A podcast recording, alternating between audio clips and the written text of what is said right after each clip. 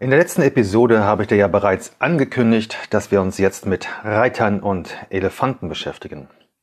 Ich möchte dir aufzeigen, warum manche Veränderungen trotz guter Pläne nicht funktionieren und wie wir es denn doch schaffen können.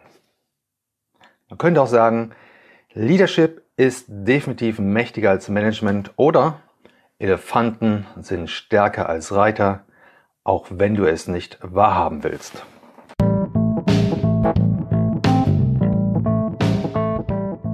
Der Weg zur Teamperformance. Hallo und herzlich willkommen zu deinem Podcast-Kurs von und mit Uwe Neumann.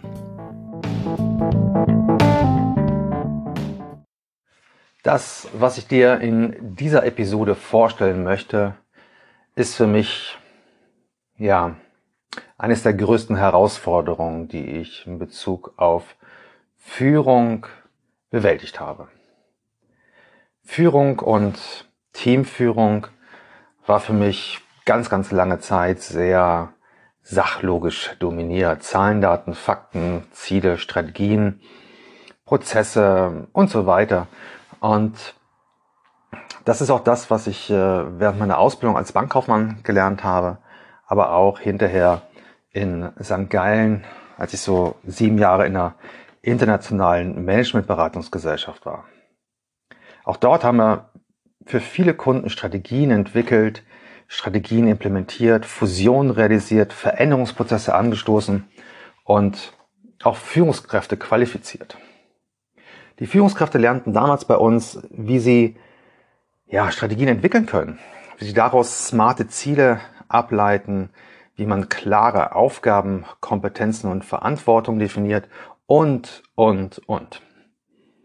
Und wir waren von unserer Arbeit wirklich überzeugt.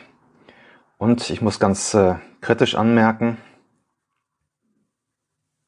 der Erfolg letztendlich in der Praxis, in der Umsetzung, hm, naja, ich glaube, da wäre noch mehr drin gewesen. Wie kann das sein? Wie kann das sein? Ich bin überzeugt, dass wir im Bereich Management wirklich sehr, sehr hilfreiche Ansätze verfolgt haben. Und die Ansätze finde ich auch heute noch erfolgreich. Keine Frage. Was haben wir falsch gemacht? Was haben wir vergessen oder was haben wir verpasst? Aus heutiger Sicht ist mir eins vollkommen klar geworden.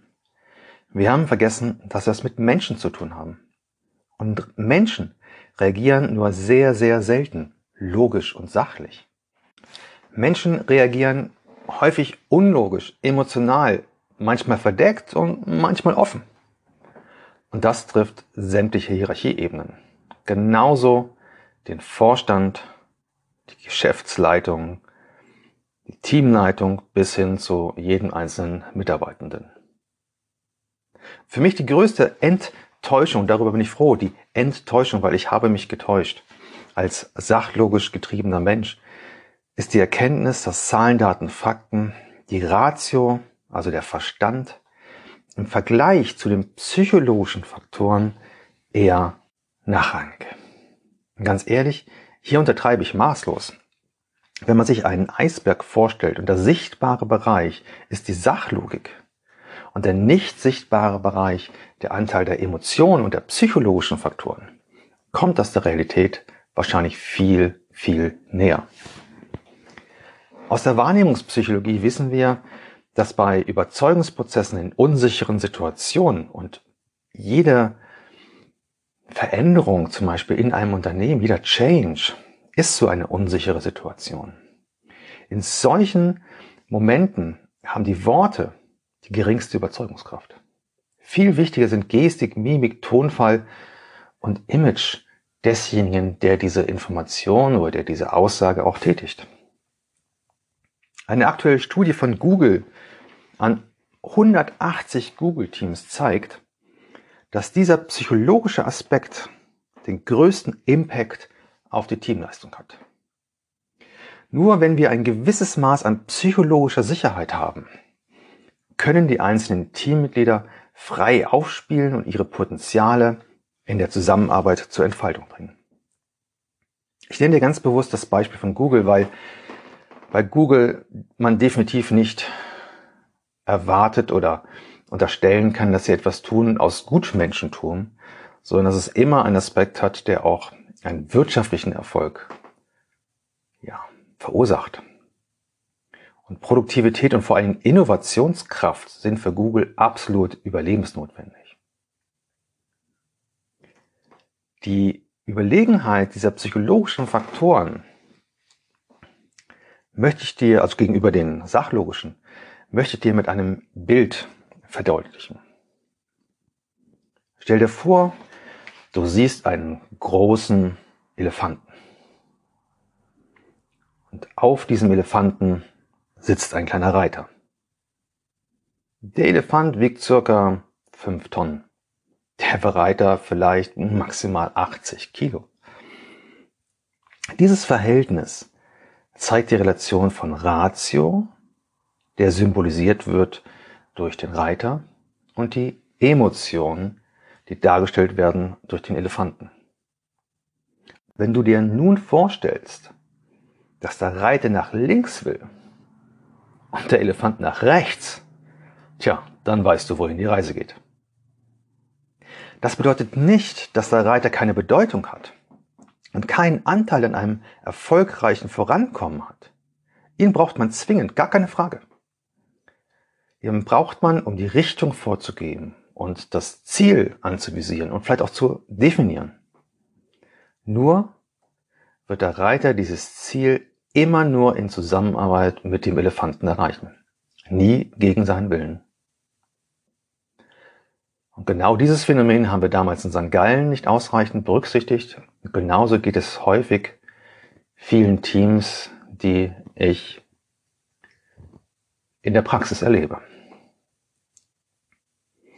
Und wenn du meinst, dass ein Elefant langsam und träge ist, dann irrst du. Wenn ein Elefant sich in Bewegung setzt, ist er rasend schnell und wir haben es als Menschen überhaupt keine Chance, vor ihm wegzulaufen.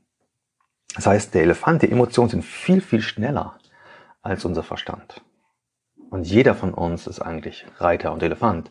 Und wenn sich zwei Menschen betreffen oder treffen, wenn sich ein Team trifft, stell dir vor, es ist eine Elefantenherde, die da ist, wo immer ein Reiter und ein Elefant, ein Reiter und ein Elefant sich treffen.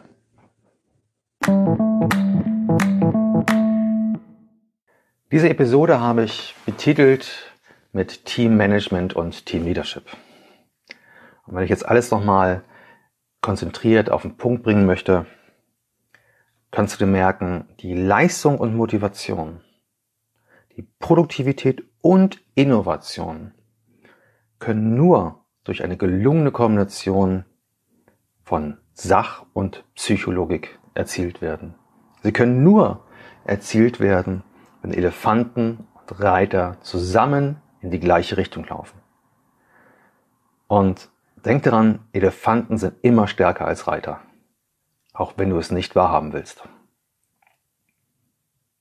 In der nächsten Episode werde ich dich in die Elefantenlogik einführen. Ich möchte mit dir gemeinsam schauen, wie wir den Elefanten auf die Spur kommen.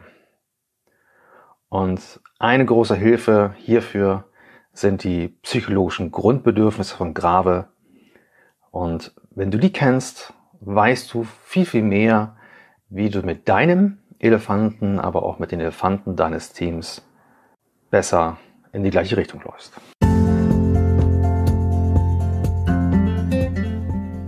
Ich wünsche dir nun eine spannende Reise mit deinem Team.